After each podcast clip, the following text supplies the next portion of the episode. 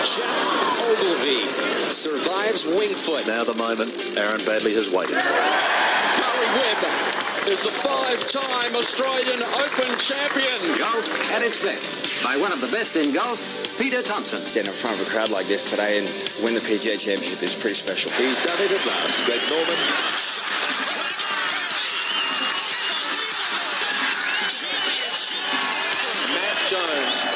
His name on the Stonehaven Cup. Leishman to 11 under. Now we've got a new leader, kids. There it is! Adam Scott! A life changer. Coming up next, you have unrestricted access to golf across Australia and the world. Thanks to Golf Australia, we're going inside the ropes. Subscribe now on iTunes or your favourite podcast app or head to golf.org.au. Hello and welcome everyone. Inside the Ropes, episode number 74. We're, we're racking them up at the moment. this is our uh, sixth podcast in the last seven or eight days, and hopefully you're not sick of our voices. I'm Mark Hayes, and I have had more co hosts than Bruce McAvaney in his entire career, and I'm joined by yet another one today, Justin Falconer. Uh, who, before I introduce him and let him just go. Let me say hi, hello, Mark, first, before you tell some story that you're going to largely make up. But go on, please don't let Oh. me stop you. Uh, if we if this was a visual medium, you would see that when we walked into the media centre where we were recording this at uh, the Metropolitan Golf Club in beautiful Sandbelt area of Melbourne. Uh, the Golf Australia contingent walked in, and there was a sign saying "Golf Australia here, Golf Australia there, Golf Australia here, and Golf Australia Falconer." You were the only person of our entire contingent who had a specific spot, and it was all printed out. What did you do on the uh, application for accreditation? You're making it sound like I had anything to do with it. Well, I mean, I, I, I can't dispute your story. Technically, it's correct, technically. but I'm not to blame. I'm Really? not. I'm not at fault. So you weren't head wobbling when the accreditations went out? Look, when I walked in and saw that I was the only one with a personalised desk, I wasn't. I wasn't devastated. have, have you been sort of sucking up to the USPGA Tour in the background? No, I haven't. I promise. Really? Yeah, no, I wouldn't do that. You, know that, much. You've got a very the the scope of inside the ropes is really on you this week. If we see any behaviour, this is an official warning. Well, maybe that's why. Maybe it's because they thought if I'd played up, they'd easily be able to identify me. so that's why they thought they'd na- name my desk. Well, well, I'm just saying, jury's out. Watch this space. If we come back on another podcast later this week and there's no Falconer, you'll dis- know you'll the- know what's happened. It was disappointing. It was no first name. It was just surname, but maybe for the President's Cup next year, hopefully. It was almost third person. That's how head wobbly it was. now, we've got a very big show here. We're coming to you from the ISPS Handa World Cup of Golf at the beautiful Metropolitan Golf Club in Melbourne. Uh, we've got a special World Cup preview today. Going to have a chat later on. I caught up with um, Ireland's Shane Lowry, who's a ripping fellow. I had a chat with him. We also had the chance, very brief, briefly, to catch up with um, Mark Leishman and Cameron Smith. They've already done their press conference. We're sitting at the desk where they did that. If there's any noise, we apologise for that. Probably not dissimilar to where we were at the Emirates Australian Open last week. Have you recovered from the Emirates Australian Open, Justin? I know it's a it's a, a big week, isn't it? It is. You don't. You don't really get a chance to recover. The show just rolls on. Um, it makes me weeks like that. It makes you appreciate for the players. I think that they get on a flight, possibly Sunday night, if not first thing Monday morning, and they're straight into it. I mean, they just move on so quickly, and for and these guys do it 40 weeks a year, 30 weeks a year. So I, I reckon that's a really good point, and I think most of the golf fans who tend to be our audience on this podcast uh, appreciate that more than non-golfers Mm, yeah. um, who think that golfers just rock up to the course on Thursday, ten minutes before their tea time, and play, and then they're you know celebrating in the casino on Sunday night. and they're 100 percent every week, and they rock up and they're fresh. Like, and you think of what John, John Zunic did last week, for example. yeah, these guys so often roll into a tournament and they I mean John Zunic came he obviously played in Queensland Open a few weeks ago had a win and we saw prior to that with Zach Murray he's obviously a younger guy but Zach spoke a lot about that win took a lot out of him so winning's a big deal and then Jordan obviously won the Queensland Open went straight to Europe and tried to get his way through Q school there which is Q schools around the world are grueling on their own and then Jordan made it back to the Australian Open last week at the Lakes on Wednesday morning. He, I believe, he'd requested an afternoon tea time. Thursday morning. Sorry, Thursday morning, exactly, morning of the first uh, first round. I believe he'd sort of asked if he could get a afternoon tea time just because he knew he would be against the clock. Anyway, rolled landed in Sydney four hours before his tea time, or might even be less than that. Get out of the airport. I think he had a shower and then he Jogged to the first tee. jogged to the first tee, made it in time, shot one over in the afternoon win, which was incredible, and then 68, I think, or 67 on the second round in the morning. But I mean, yeah, these guys just they come from all corners of the globe. There's another someone else spoke to us. Dave Micheluzzi had a great weekend in Sydney. He finished joint low amateur, and he said that he'd played six of seven weeks, and it really takes a toll on these guys. So you think of with Mark Leishman and Cam, for example, they come here.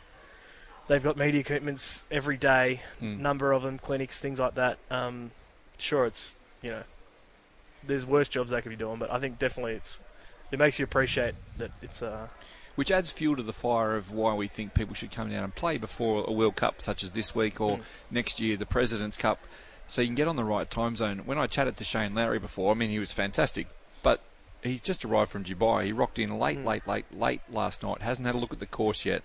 Um, it is it's a tall order, and I think when you're assessing the form here, you'll see, especially on day one and two, until they're more familiar with the course and the wind and all, and how to you know exchange uh, the different brands of balls that they're playing with here this week with their partners. I think you'll see Saturday and Sunday be a much better standard of golf when guys are up and about as opposed to Thursday and Friday. Not that it'll be bad. no. And just- that's you hope that's you hope that's why some guys sort of don't shoot their way out of it the first couple of days Mhm. because of something like jet lag or they've been playing weeks on end and things like that. So Well, let's talk about this tournament here in more depth. The Australian teams coming into this, like we're often biased, and that's understandably so. We're often biased that um, you know we expect them to come in here and win. This year, they are legitimate favourites. Yep. Uh, Cameron Smith, Mark Leishman, in form on their home deck. Um, there's been a couple of um, people uh, question the, the commitment of some of the Americans, and we're left with a team that isn't as highly ranked as an Australian team, which is a very unusual occurrence in world golf. Um, we did have the chance to catch up with them, but before I talk about that, what, how do you see that playing out? Does that put them under additional pressure, or is it just par for the course? there probably is additional pressure you'd think, and but they sort of just tend to get on the front foot and just bat it away. Oh, there's a lot of good players here, things like that. I mean, I don't think they feel the pressure, but you do get a sense of how badly they do want to win. And there's one thing to win in Australia, and there's another thing to win in Australia, like playing for Australia. Mm. I think there was a sense of that last World Cup two years ago here at Kingston Heath as well. Him, Leish, and Adam Scott really, really wanted to win. Obviously, Adam had already won with Jason Day, but I think there is a pressure with being the home country, but I think maybe outweighing that is the knowledge that particularly Mark has of the course that they get uh, from being down here. I mean, that certainly helps. So, pressure to win home, yes, but I don't think it's, when it comes down to it, I don't think it's a huge issue. As I said, I had a chance to catch up with Mark Leishman earlier. I actually asked him a question uh, uh, relating to that question and, and um, specifically around how the American President's Cup team came here in 2011 uh, and were roundly criticised for not having done their warm up here and everything, and we've got a huge advantage. And it didn't pan out that way at all. The Americans came out and absolutely slaughtered the international team in the first uh, couple of team formats. And I asked Mark Leishman about that. Um, I think you know you've still got to play golf. It's um, yeah, the, the team who plays the best is still going to win. Um, and you know Americans are a tough team, so uh, I think you can. If you think you've got too much of an advantage, it's not a good thing. Um, you have to still you know know you've got to play very well and grind and uh, fight hard. There are a couple of really sand belty holes here where you do think you might have an edge. Yeah, possibly. I mean, I think just the um, you know the way the greens are. You, you know, if you short side yourself at all on the sandbelt ever, you, you're pretty much done. Um, and it's probably even magnified more here. So uh, yeah, I think you know you've got to be a little conservative, but there's still times where you can be aggressive too. So you have to know when to take them chances, and um, hopefully we, we make the right decisions this week. And you've already made your decisions on the balls and the teamwork aspect of the, uh, you know, you and Cam. Yeah, it's good to have that done and dusted, you know, before lunch Tuesday. Um, we can concentrate on preparation now and um, and not worry about, you know, thinking about that. So, um, you know, last one we, we kind of didn't really know what we were doing until Wednesday afternoon. Um, so it's, it's nice to have that done now. I look to see you guys pretty loose out there with the caddies too all week. Yeah, exactly. Yeah, we're all all good friends. Um, it's going to be fun. I think we're going to going to enjoy ourselves. Um, obviously, we'll enjoy ourselves more if we play well, and hopefully we do. So that's the plan. Good on you, mate. Thanks for joining us. No worries. Thanks, Hazy. really interesting to hear Mark Leishman's thoughts there, and he, he talked about what uh, how the Australian team, him and Smithy, were going to uh, tackle this course on a tactical basis. Um, obviously, in foursomes, there's issues with, with balls that they Mm. play, but also they've got shot shapes that uh, set, set up better for different holes. And for the first time, you mentioned Scotty earlier on. Scotty and um, Leish didn't appear to gel that well in Mm. terms of selection and ball selection in 2016. But Le- they've, Leish they've even mentioned this morning that he accidentally hit the wrong ball off the tee a few times. Yeah. Scotty would get down to the fairway and look down and see a Callaway and be like, oh, oops. Yeah, because the, the plan the plan here is that the player who's got to play the technical shot with the spin and the you know the, the proximity to the hole is playing with their ball. So Cam Cam Smith's a Titleist player, Mark Leishman's a Callaway player. They talked about it. They've got a, a system that they've already sort of aligned up with themselves this this week. Yeah, so Mark said that obviously the sort of rule of thumb is that they play the other person's ball off the tee, so you're hitting your own ball into the green. So Leish is going to take all the even holes. Is that right? Hitting into the hitting off the tee, sorry, which is the four par threes here at Metropolitan. Um, the they've got the 19th hole normally is playing this week, so that's the par threes are going to be two, six, uh, 12, and the other ones We missed one there. Eight. eight. Two, Uh, six, eight, yeah, and long twelve. one downhill. So Leish will be hitting into all par threes. That's the plan, at least for the foursomes, which is Friday and Sunday. Um, that, that, as, as a little quirky thing that you come into these events, same with Ryder Cup, Presidents Cup. I find the ball, the whole ball situation, so interesting. Mm. These guys have to, and the fact that they just feel it feels so different, so foreign to them, and it, it becomes a sort of another quirky side effect to the teams tournament. So it's really cool. It is really cool, and if you think to it, Mark Leishman plays with a little fade. His stock shot is a tiny fade, and Cameron Smith's the exact opposite. So they've been around this course, and they're really comfortable with the fact that Leish is going to play the even holes, and the little tiny draw holes required um, are going to really suit Cam Smith's eye off the tee as well. So it just uh, makes me think that's another. That's probably the biggest single advantage, rather because they all, all the international players adapt to courses. They do that every week. Yeah, we, they're we, so good at it. it's stock in trade for them. But uh, knowing who's going to do what and when on the course is going to be uh, key for the Australian team. Another thing that happens here this week is the Australian team's been, um, well, I would say not bombarded. That's going too far, but they have a lot of media requests. Yep. And naturally, one of the questions um, being set up by the PGA Tour is how they deal, how all the other teams deal with all the Australian slang terms. and I, I can't wait for the, the US PGA Tour video to promote how all the other players react to things like snags and barbies and billabongs and all this sort of stuff. ben Everill's out there shooting it earlier, and Cameron Smith was being asked some questions. It was it was fascinating. It's going to be really interesting to see. And I asked Cameron Smith straight after that what it was like to have to do all this Australian type ocker stuff before a tournament. Yeah, I do love it. Um, you know, I was I was so excited really ever since uh, Leish told me I, I couldn't wait to get down here and uh, represent Australia and uh, you know just uh, you know just have fun with Leish. I think uh, partnering up, partnering up with with Leish and having all the boys inside the ropes I think will be so fun. And I'm imagining that the course, especially by Sunday, if it's a bit, a bit windy, it will be right where you want it, harder and bouncier, and Yeah. really suits your eye. Yeah, um, yeah, it was it was a bit of a And that's Oh. what my hope is. We're going to I don't want it. I, it. It was a bit weird last week, I guess you could say. Um, I didn't think personally that it was a good representation of Australian golf. Um, just how soft it was, and um, you know, I was ripping, you know, wedges, you know, down tiers and stuff like that. Um, that in years past we've had to kind of play up the green, and it was just very weird. Um, and it's definitely something we won't get this week. You know, we've been out there and played all 18, and um, you know, having to. I, I like seeing the ball release and, and bounce up green. So I, th- I think um, I think we'll be in for a treat. And everyone knows you're a proud Queenslander, but you've always loved coming down here, even in your amateur days. Yeah, yeah, I love it down here. It's it's it's so it's just so good down here. It's it's a um, you don't get this golf anywhere else in the world. It's very unique. Um, I, I love the, the look of the, the courses, the way the bunkers kind of fall off the greens, and yeah, it's it's uh, it's very cool. So Sunday maroon or Sunday green and gold? I think we're going to go maroon. Wow. Yeah, yeah. So um, I, I know Leish. Uh, Leish is kind of helping me out. He, he knows I wear maroon on Sunday, so um, yeah, he, he he's happy with keeping that. I think. Good on you, mate. We're all cheering for you this week. I think they're the team to beat. I'm- it's hard not to be biased in saying that. Yeah. Um, there's some there's some uh, teams, some nations here that have very valid claims to the title. Um, India, Ireland, of course, the United States. Yeah. Uh, the German team's pretty strong.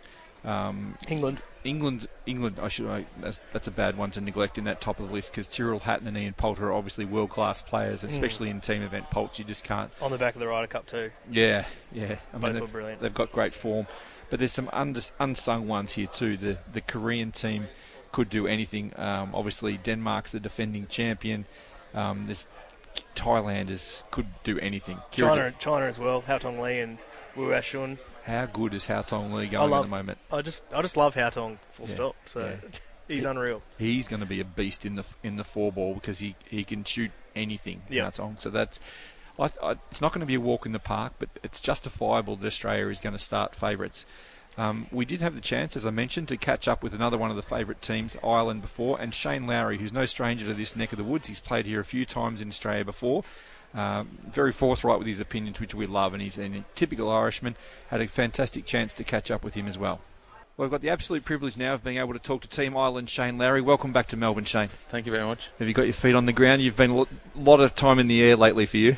Yeah, just about. We landed in uh, around midnight last night, so uh, out at the golf course today, just trying to stay awake more than anything else, and um, keeping plenty of coffee into us. And uh, yeah, but look, it's a, it's going to be a short turnaround until we start on Thursday, but I'm looking forward to it. It's been a big year for you. A lot of a lot of golf. I played a lot of golf this year. I, I had my card on the PGA Tour as well, and uh, I played both tours, and I chased it a little bit at the end as well when I needed to, and I kind of struggled. And yeah, I've played probably too much golf this year, but look, it is what it is, and um, I've no regrets. And uh, you know, the last few weeks have have been good. I've enjoyed it, but it's been a lot of travel. You've got a lot of Irish fans in this part of the world. You know that. Um, as Irish are great travellers. Have you got enough petrol in the tank to sort of do something special this week? do you I reckon? hope so. I think um, you know there's certain parts of, of both our games, myself and Paul, that have been we've been doing really well over the last while. So I think if we can somehow uh, you know cement them together, I think we could do something this week. I think the conditions are going to be somewhat favourable towards us. Not that um, I quite enjoy playing in tough conditions, but um, you know we'll be well able to deal with tough conditions and grinding out there, and it's going to be especially the first couple of days with the forecast that's due. It's it's going to be a bit of a grind at the start.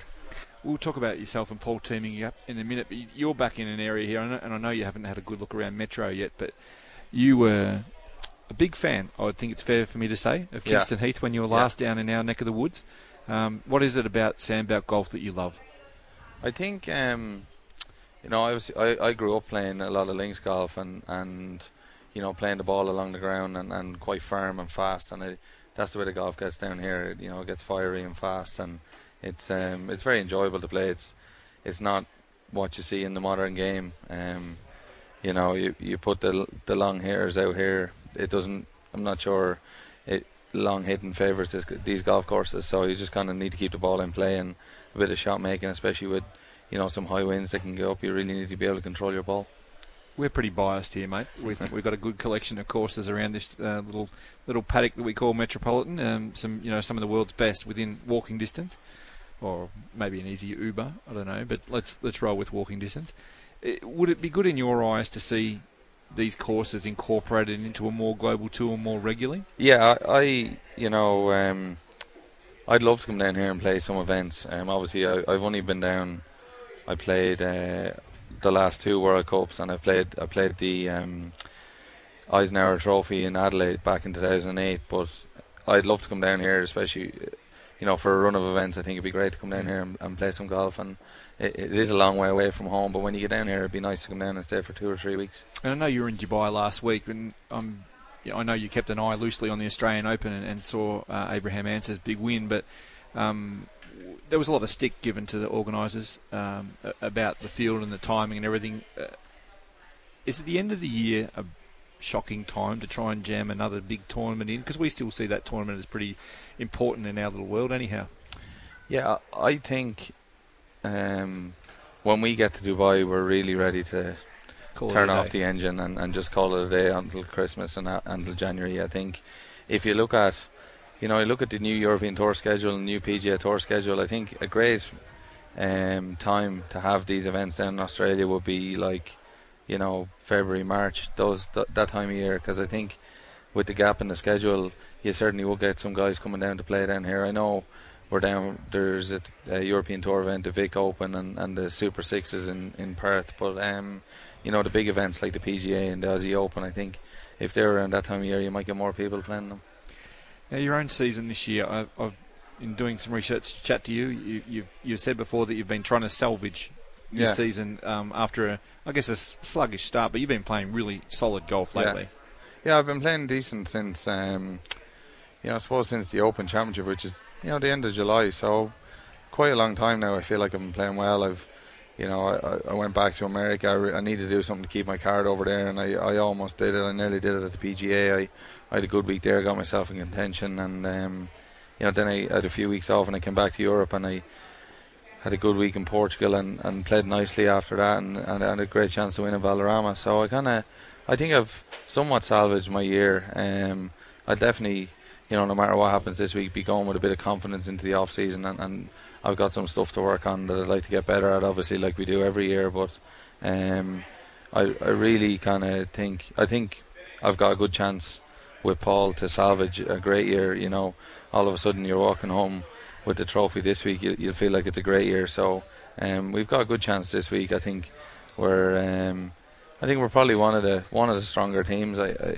on paper, I think we we have a good chance of going out there and doing something this week.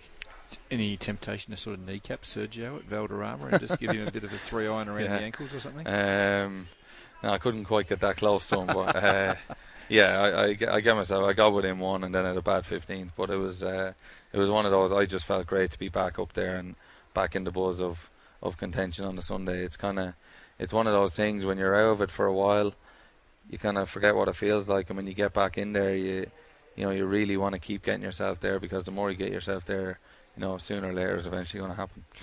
And I wouldn't say you burst onto the scene because you've you know been a very impressive golfer for most of the past decade, but I think you came to, I think it's fair to say, global prominence maybe three or four years ago when things were really rolling your way and you looked like you could go on and do anything. Is that golf right at the tip of your fingers here, or is it a long way away at the moment? No, I think so. Like I, you look go back to 2015 when I had, you know, arguably, well, definitely my best year. I, um, that U.S. Open at Chambers Bay was definitely the start of what I felt like. I, I knew I was good enough to kind of compete at the highest level. I, I felt like I gave myself a great chance that week, and then, you know, I, I went to the Akron a few weeks later and, and did the business there. So, Hmm. you know, obviously I had a great U.S. Open the, the year after, and, and possibly should have won, and that kind of still that's a bit disappointment in my career. But um, you know, I think I'll get myself back there. I feel like um, the last couple of years have been quite stale, but I've been over and back to the states, messing about with my schedule, playing too much, doing too much travel. So I I kind of need to sit down in this off season with my coach and my manager and and my caddy and, and my wife as well and people around me and, and make sure that I try and set out the best schedule I can in the next sort of 18 months to try and make the next Ryder Cup team and try and compete and get back into all the majors. I was going to ask you about that, the Ryder Cup, but watching that unfold, was it just something that inspires you, especially to see Europe do so well?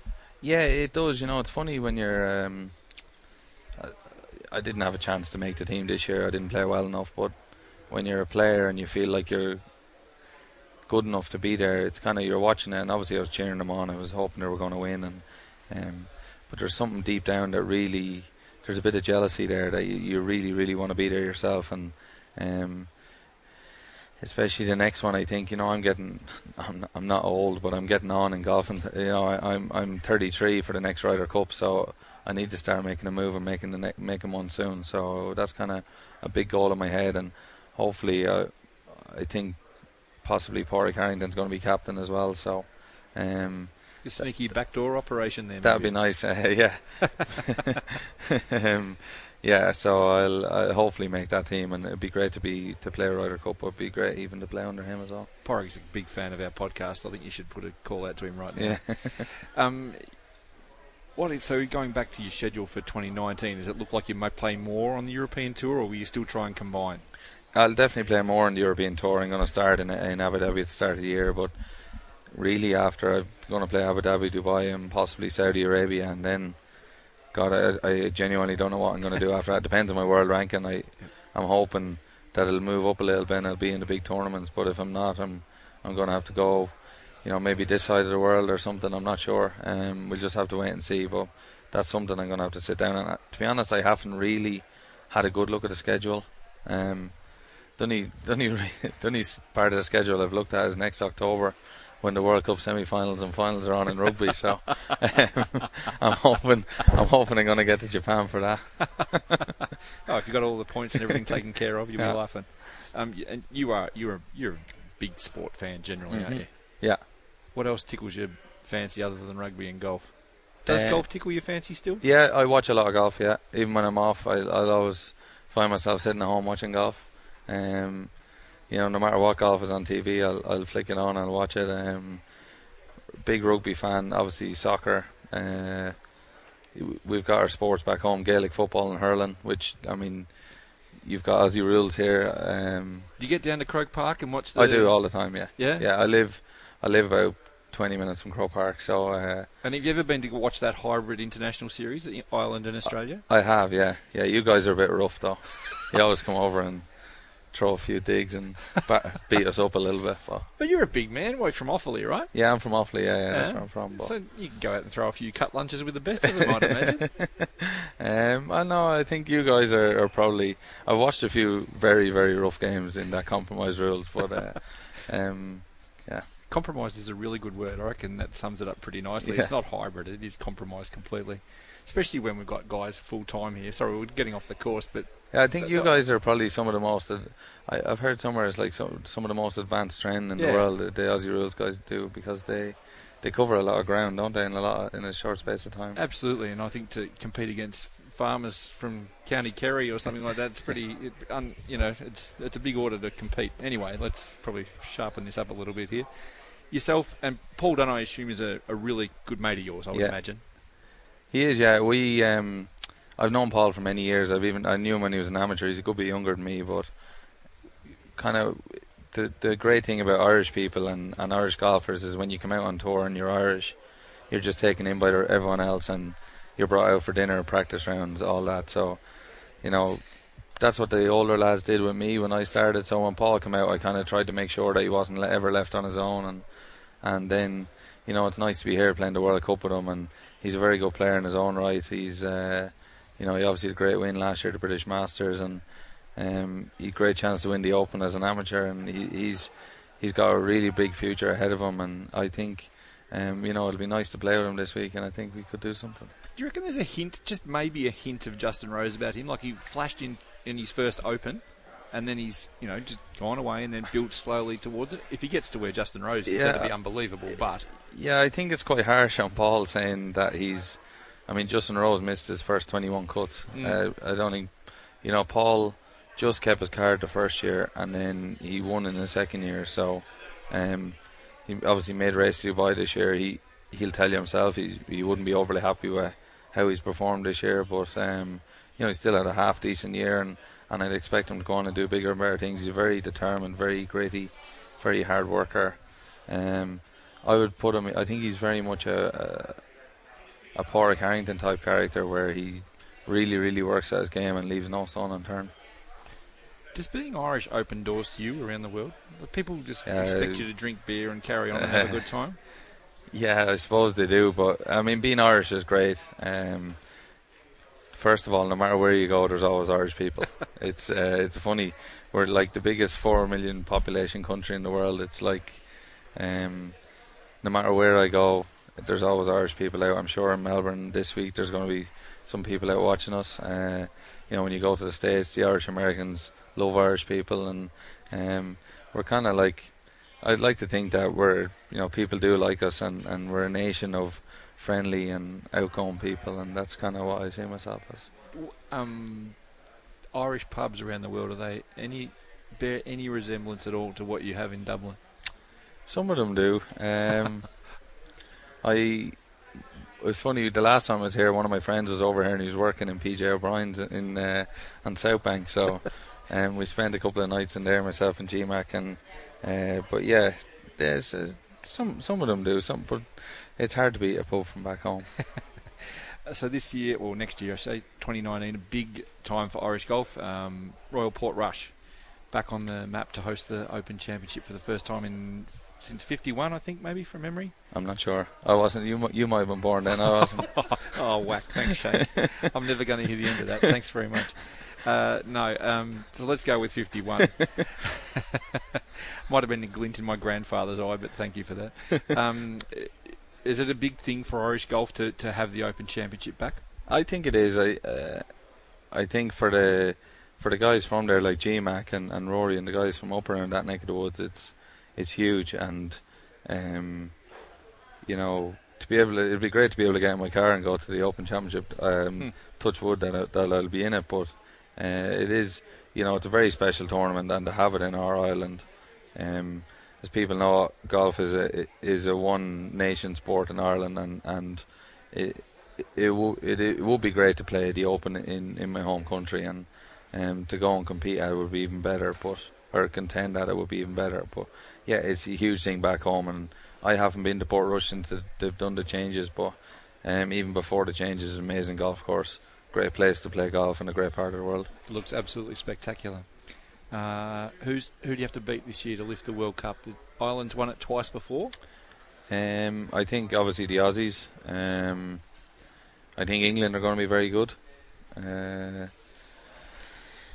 I'm not too sure. It's, a strange type of format. So, like you look at Belgium are quite good. Um, Denmark will be decent again. Uh, so it's kind of, you know, I think the Aussies are obviously going to be favourites, but being playing on your home soil makes it that little bit tougher. But you, guys, I mean, it's not such a big step for you, as you said earlier. You know, you, you're used to playing bouncy courses where you think Yeah. your way around, not bash it. Oh, look, I think I think the conditions and the, and the golf course can somewhat suit us this week, and I think if we get off to a good start and we have a good day on Thursday and we get into the mix, I think we're both very determined characters and we're both um, very competitive characters, and I think that could help us and we could do something.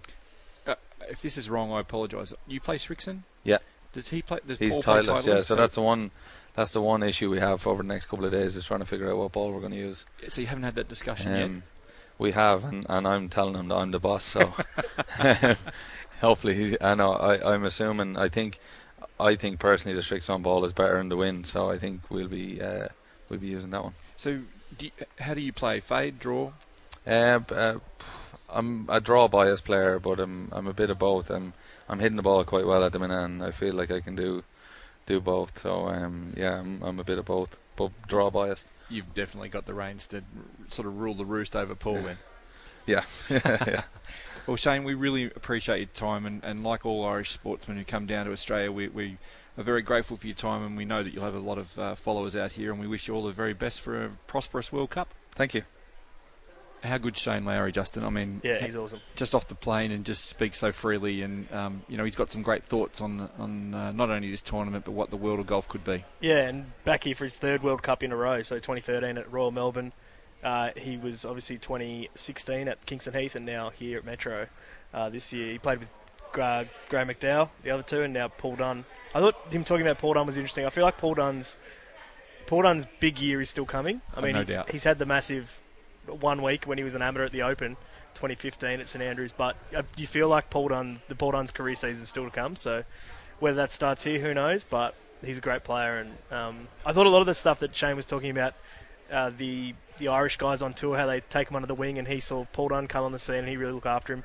i there's a lot of Australian in that as well. I think Yeah. we get a sense of that when our guys go overseas. Cam Smith talked about it a lot. He got looked after, and he's now looking after some of the younger Queenslanders as well. And he said last week he'd do anything for junior golfers, junior Australian golfers, the guys coming on the scene. So, oh yeah, I see a lot of Australian sort of ethos in that. What Shane was talking about um, with the Irish guys. I reckon we'll see a lot of Australian like partying if they get the chocolates too. One interesting, a couple of inter- interesting things came out of the main press conference that we've had so far today. This is being Tuesday when, morning when we're recording this. Um, Mark Leishman actually talked about his sister. Yeah, that was staggering. Yeah, would you believe? Listening to this, his sister Christy has never seen him play a tournament round of golf in his life. Because I believe you asked, is anyone coming down from Mortimer, Montana for Cam Smith? And he just dropped it in. Yeah, she's actually never seen me play a tournament before. And I, yeah, I nearly fell off my chair. I can't. So, I mean, he's played in Australia a number of years. Oh yeah. Obviously, the World Cup uh, last time. He was a regular on the Australasian PGA Tour for years as well. Yeah. Won events. It's understandable that she's never been overseas to see him play or whatever, but you. Yeah, um, maybe there, there must be a story there or something. But It's breathtaking. Well, she's coming down with the kids and stuff. So Yeah. you know, presumably she's had things that have tied her to Yeah. to Warrnambool, and it's been impossible. But it is amazing to think that he's he's effectively the captain of Australia. Yeah.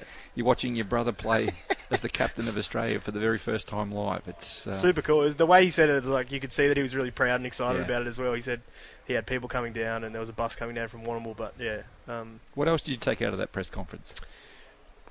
Obviously a lot of people talking about the home ground Mhm. um, advantage, especially a couple of years ago. I remember at Kingston Heath, Mark was talking about he'd played there quite a lot and things like that. But um, asking him about the course here at Metro, he referenced playing in pennant days uh, in Victoria. He said, "Yeah, we used to play here in pennant a lot. Uh, the greens used to be a lot click- quicker. I think maybe they've slowed them down a bit, but I thought it was fascinating that a he could remember sort of. He obviously knows he's played here before, but if he gleans anything from pennant days, which would have been what 10, 13 years ago, I reckon. 14. yeah, easily. Um, that'll be fascinating, and just on that, learning the course, and obviously it's changed a bit over the years. They, well, they were lucky enough, and Dave Micheluzzi was lucky enough as well to go out with Cam Smith and Mark Leishman the last couple of days. Um, the king of Cranbourne, as he's known quite a, quite a bit around Australian golf. He obviously finished low amateur, as we mentioned on the Sunday afternoon, and they te- teed it up with Cam. I'm pretty sure in Sydney because he knew about it then. Flew back and he went around with Mark and Cam yesterday afternoon. I'm assuming for for nine holes, and then another nine this morning. He was up early. I think Uh, it might have even been more. I think they played 18 this morning. Okay, right. And it might have been another 18 yesterday. Yeah, right. And so, because obviously Dave's a member here at uh, Metropolitan as well as Cranbourne, where he is the king, undisputed. Um, but yeah, we asked Mark about uh, both of them actually about sort of what things Dave had been able to help him with, and Mark was quite glowing. He said a lot of the tee shots you have here and a lot of shots into greens look really narrow, and he said that Dave. But then you get up to the greens and you actually realise there's a bunch of space, and Dave was sort of just able to enlighten, not enlighten them. Obviously, they know these things, but help them a little bit with some of the shots around the course, which was pretty cool, and places to miss, places to not miss. So, I know, I'm sure Dave had an absolute blast going out with those guys, just walking around, and yeah, it'd be pretty cool if that's something that maybe down the road this weekend that they're- he's able to help them out. The Ford Scout for Team Australia. It's Exactly an amazing right. thing to put on your resume. Yeah. Um, I'm what I took from the press conference as well is that they're going to they're really good mates, Cam Smith and Mark Yeah. Leishman, and they're going to be loose on course. Yeah. I think it's a huge advantage. They've been knocking around talking about this for months on end. Mm. Their caddies are best mates. Three of them. I mean, Leish lives in Virginia. The three of the others, the two caddies. Um, Matty Kelly's Leish's caddy. yeah. And uh, so Matty and and caddy live all in Around the uh, around yeah. Jacksonville, right next to each other. Basically, they knock around all the time. Um, we're going to see four guys out there having a blast, Yep. which I think is going to be awesome. Yeah. And Leish said, "Don't be fooled if you see us on camera walking up the fairway, giggling our heads off. Yeah. When we get over the ball, it's game on. Yeah. We're desperate to win this. I love that. Yeah, it'll be awesome. Yeah, I, I think that's not only I love it that he wants to win for Australia, but I love that he's going to be loose and having fun because I don't think there's enough visibly of that ostensibly on television. So if he hits it, if he has a double bogey and he's pissing himself laughing on the next tee, give him some slack. I shouldn't say those words on this podcast. I apologise for that. That might be the most rude word that's been said on Inside the Ropes. I'm not sure. We'd have to check. No, we I- had side boob once, which which is possibly worse. Yeah, it is. Um, no, I did go a couple of uh, in rants. I think I went with a couple worse, but Okay, okay. I do apologise for that word. That's all right. But I, I think it's a really good thing for golf. Um, And you could. They were talking about the actual selection process. Obviously, the highest ranked player uh, was Lee. She's then allowed to choose his partner, and obviously chose um, Adam Scott a couple of years ago. Oh, was it the other way around? I think Leish. Scotty chose Leish. Scotty chose Leish, right? And they had a great time together. Um, but you could, as you said, they're great friends, these two, and you could tell that Cam Smith thrusting himself into a position where he couldn't. I mean, Leish had to pick him. That's what he Mm. said, Mm. and he was kind of happy about it. It was very funny when he said that uh, they were talking about he, you know, called Cam. Cam was like, he called me, and I, obviously I couldn't say no. I was so excited, and I thought it was funny. And then they were just discussing the whole process of how Cam found out, and Leish was up here and said, "I'm sweating just thinking about it." Uh, it's It gold. was very good. It's very good. Now, we haven't had the chance to step out on the course too much just as of yet, but the walking through the gates and just having a look around the holes that uh, stretch away from the clubhouse and come back, Metropolitan, which is in on its worst day of the 365 in any given year, Mm. it is the second best at worst golf course in Australia in terms of condition. This is my favourite course to play. Yep. Just visually, it's unbelievable with the greens running into the bunkers, the the cut on the edge of the bunkers. I, hopefully, it comes up for everyone watching it on TV this Mm. week. Uh, it's an absolute treat. Um, and it'll never be in better nick.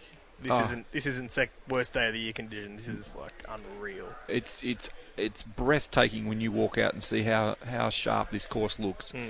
Um, unfortunately, by the uh, standards of world golf these days and the direction the distance debate's taking us, and we're not going to go down this path again. Um, Metropolitan's too short to hold really mega big events. Mm. The last time it did was the um, World Golf Championship 17 or 18 years ago now.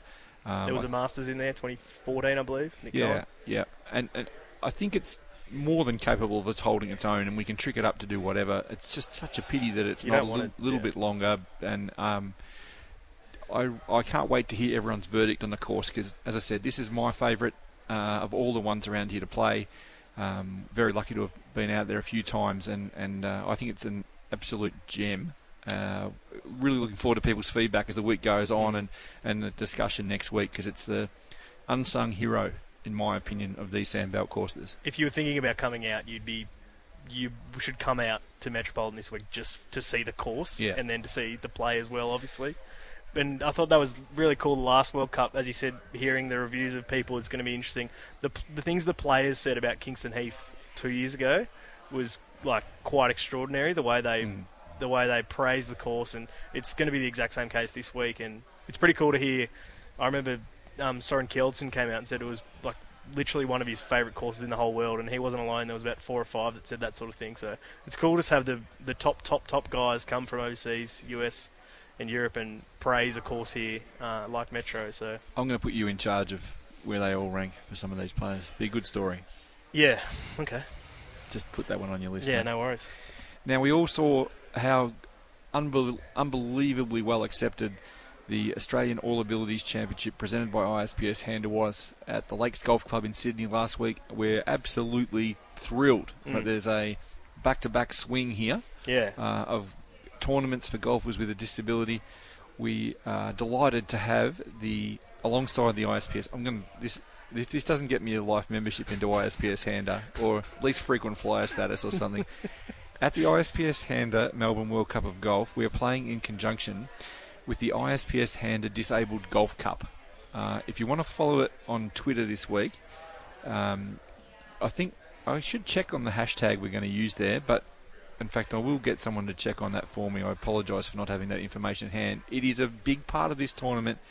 We have the same um, setup that the, the golfers will be played uh, on the on the same course with Yep. the same same setup and the same tees and times as the pros. Um, I know that you were a big fan of that concept last week. It was unreal, and it, I think it's so great that we had the success of last week, and it really was quite extraordinary the coverage it got Hmm. um, from the media in Sydney and all around the world, and the players as well were picking up on it. I mean, we had Brandt Snedeker.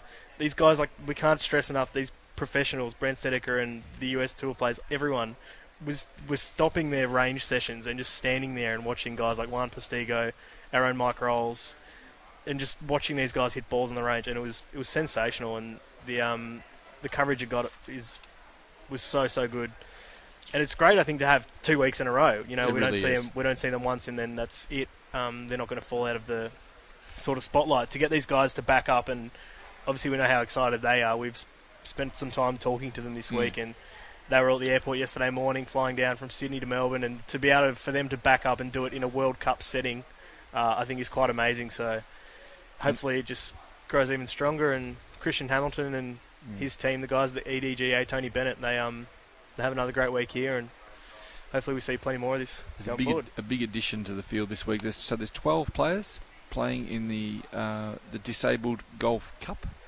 Uh, the big addition to the field that wasn't present in Sydney until too late. Um, big thanks to our immigration department for not letting this great man in.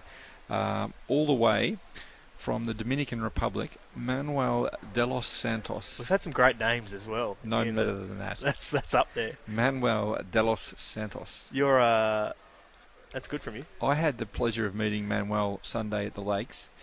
Um, another heartbreaker. I've got to tell you, these guys, Oh. these guys are absolutely. The, the, the girls are loving him. Um, Manuel has got shoulders and guns. The gun show Yeah. is like he's packing my thighs off his shoulders, mate. He is an absolute beast. Um, another leg amputee player.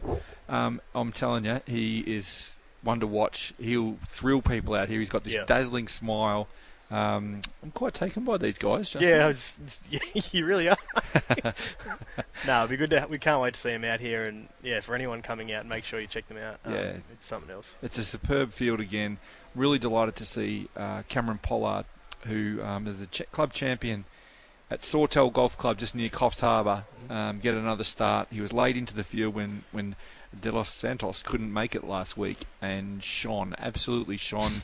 Um, a 19 year old with, with autism who just carved out a lazy six birdies on the lakes in the wind on Saturday. I, you know, you have to these guys aren't in the field because it's a token thing. They are legitimate players, and I'm telling you, if you're in Melbourne, you need to come and watch this.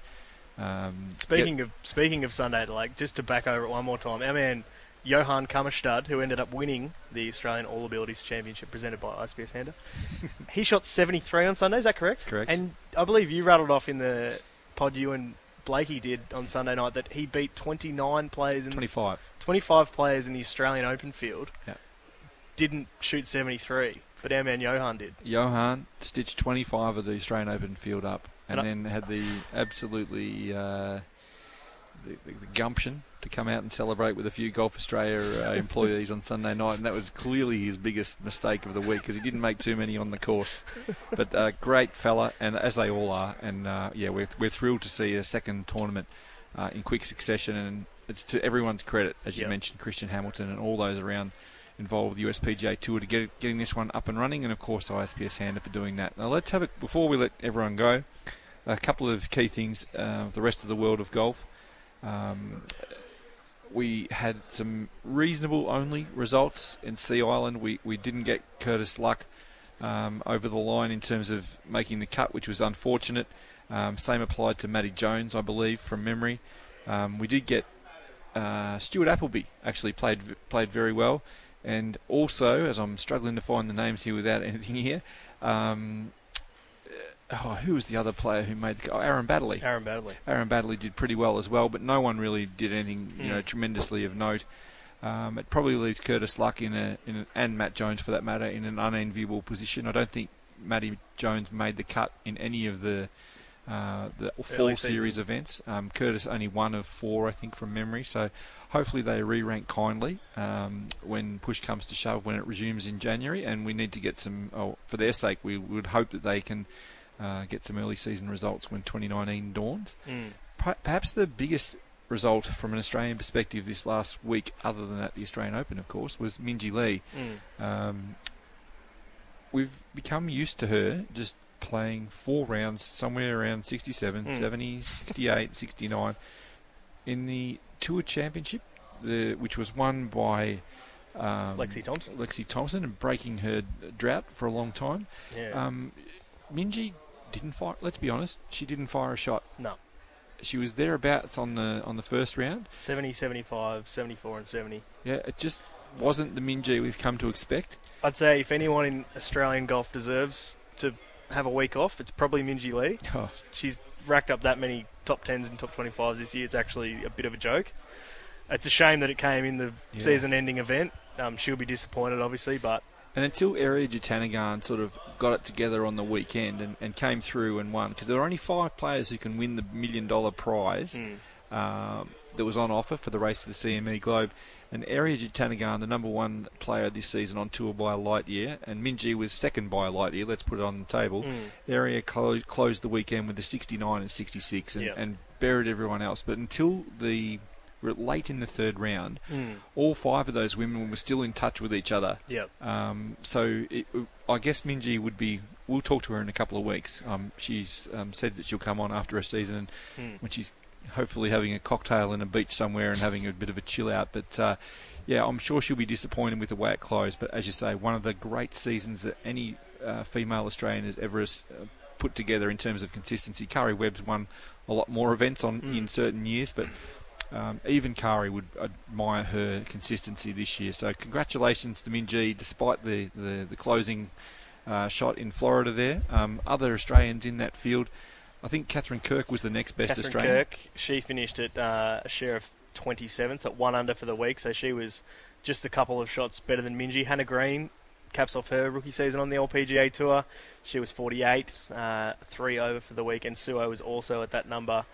And Sarah Jane Smith was uh, a bit further back, but it is, I mean, obviously not the week those girls wanted, but to have one, two, three, four, five or so playing in that season-ending tournament, and all of them have had great years, and all of them go into that event, and you know they can win. It's um, it's pretty exciting, and I think on the LPGA tour, we obviously try to give it as much love as we can because these girls are doing such a good job. They really are. Yeah. Uh, now we are going to get on our way here and get out of the road because I think Team India is coming in here to bowl us off the podium any second. If Anirban and Gaganjeet roll in and see us sitting up here, they might be a little offended. Like, oh, I think there's every chance they'll be a little offended. I think if Australia wins a toss bats on Friday night and, and racks up 280 in the T20 match, Anirban might be a little bit offended too. So it's great to have so many different nations here. Um, we appreciate you guys tuning in to Inside the Who, Ropes. before, before we go, Yeah. give me a tip and give me a give me oh. a little off off Broadway as you so often like to do on this show. Yeah. A- And we must say, I only ask. Oh, do I bring it up? You have now. Oh, he's got his arms raised in the air, a big beaming smile. He's now double fist pumping. I'll go there. Go. Last week on the preview show, Inside the Ropes, Mark somehow picked Abraham Ancer. Not somehow. Abraham's a wonderful player. Mark's tip was Abraham Ancer to win the Emirates Australian Open, and he did so. And what I most respect you for is doubling down on the Thursday night wrap and playing a grab that you'd got with Abraham, telling him that you'd picked him, and how is he going to cope with the pressure? I've done some serious head wobbling the last week or so. If you nearly were out with neck soreness, but thankfully you've made it down to Melbourne and you look like a likely starter. Thank you right. very much. So in the rich, uh, we did say that a broken clock is is right twice a day, even. Yeah, thank you very much. I will, I will ask what is who who have you got this weekend? Well, I've got Smith and Leishman clearly, and that's I actually believe that's going to happen. Not just being biased, but Yep. I, I, I would not be surprised at all to see Japan, Satoshi Kodaira, and Yep. Hideto Tanihara, who are going to fly under the radar here for a long time this week. I wouldn't be surprised to see them do something special, and our guest Shane Lowry with Paul Dunne, if Yep. they can sort of mesh mesh their games together, Hmm. um, I think they could really shake shake the field. And for an absolute roughie, an absolute roughie. Nick Taylor has actually shown some form, and Adam Hadwin here last year. Was actually pretty good in the uh, sandbelt conditions. So I'll, I'll pick Canada as my billion to one roughie. you do have a little soft spot for Canada. I do have as a soft spot just as a country. Yes. That might be coming into it, but uh, you've jumped off your man, Abraham. Uh, I can't see Mexico winning this week. I don't want to confront Abraham and talk to him about it. That's the first thing I'm going to tell him as soon as I see him. That I'm off. Yeah. Really? Oh, that's It's extremely a cheap shot from you. Surely you've got to ride him for another week. No, I'm um, I'm comfortable that uh, the Cerveza has flowed once this trip, and it may not be flowing this weekend at uh, at uh, the mighty Metropolitan Golf Club. Who about you? What do you got? Uh, that's a very good question, Mark. I I would love to pick England. Just I wouldn't. no, I, I mean I wouldn't love it. I would love for them to to be up there and contending. Oh, It'd be colourful if Tyrrell Hatton, who's just a ripping, you know, entertainer out on the course, very emotional, and Ian Poulter were in the mix on Mm. Sunday. I'll grant you that. that would be unreal. And um, you know what? I'm going to go. I'm going to go with Denmark back to back. Mm-hmm. They were unreal two years ago, those two, and they played really well together. And Thorbjorn's just come off the Ryder Cup. Yeah. Denmark gonna go with wins the Eisenhower Trophy. Mm. It's this. That's one of the most unsung stories Yeah. in uh, not world sport. That's probably going a bit far, but it Yeah. is unbelievable that a minnow country, Mm. in terms of its size and golfing populations, Denmark can hold the World Cup And of golf Eisenhower. and the Eisenhower Trophy all at one, the same time. Mm. Hats off Yeah. to uh, Frederick and all these. What, what, Who's Frederick? Crown Prince Frederick. Oh, Mary's. No, Yeah, hang on. Freddie, yeah, Freddie and Mary's mob. Yeah, Frederick. Sorry, you've just you've alluded to him as Frederick on a first name basis. Ah, well, me, and- me and Fred go way back. If my you, my you- long shot, I'll take I'll take my man Haotong. Yeah, Yao I Chong, like- he's I my like, guy. I like China too. So Yep. Um, I've already picked four, so I better not pick five. Um, that's it, everyone. Episode number 74. Thank you, Justin Falconer. Thanks for having me, Mark. It's a pleasure to have yet another host. I'm not sure if you've earned enough stripes. And remember, we are watching you this week. Any sucking up to the USPGA Tour, and your yellow card will go immediately to a red, never to be seen again on this podcast. And I'm uh, innocent. I'm innocent. yeah, well, well, the jury's out on that one too. Thank you very much, everyone. That's episode number 74 of Inside the Ropes in the Cam. We'll chat to you very soon.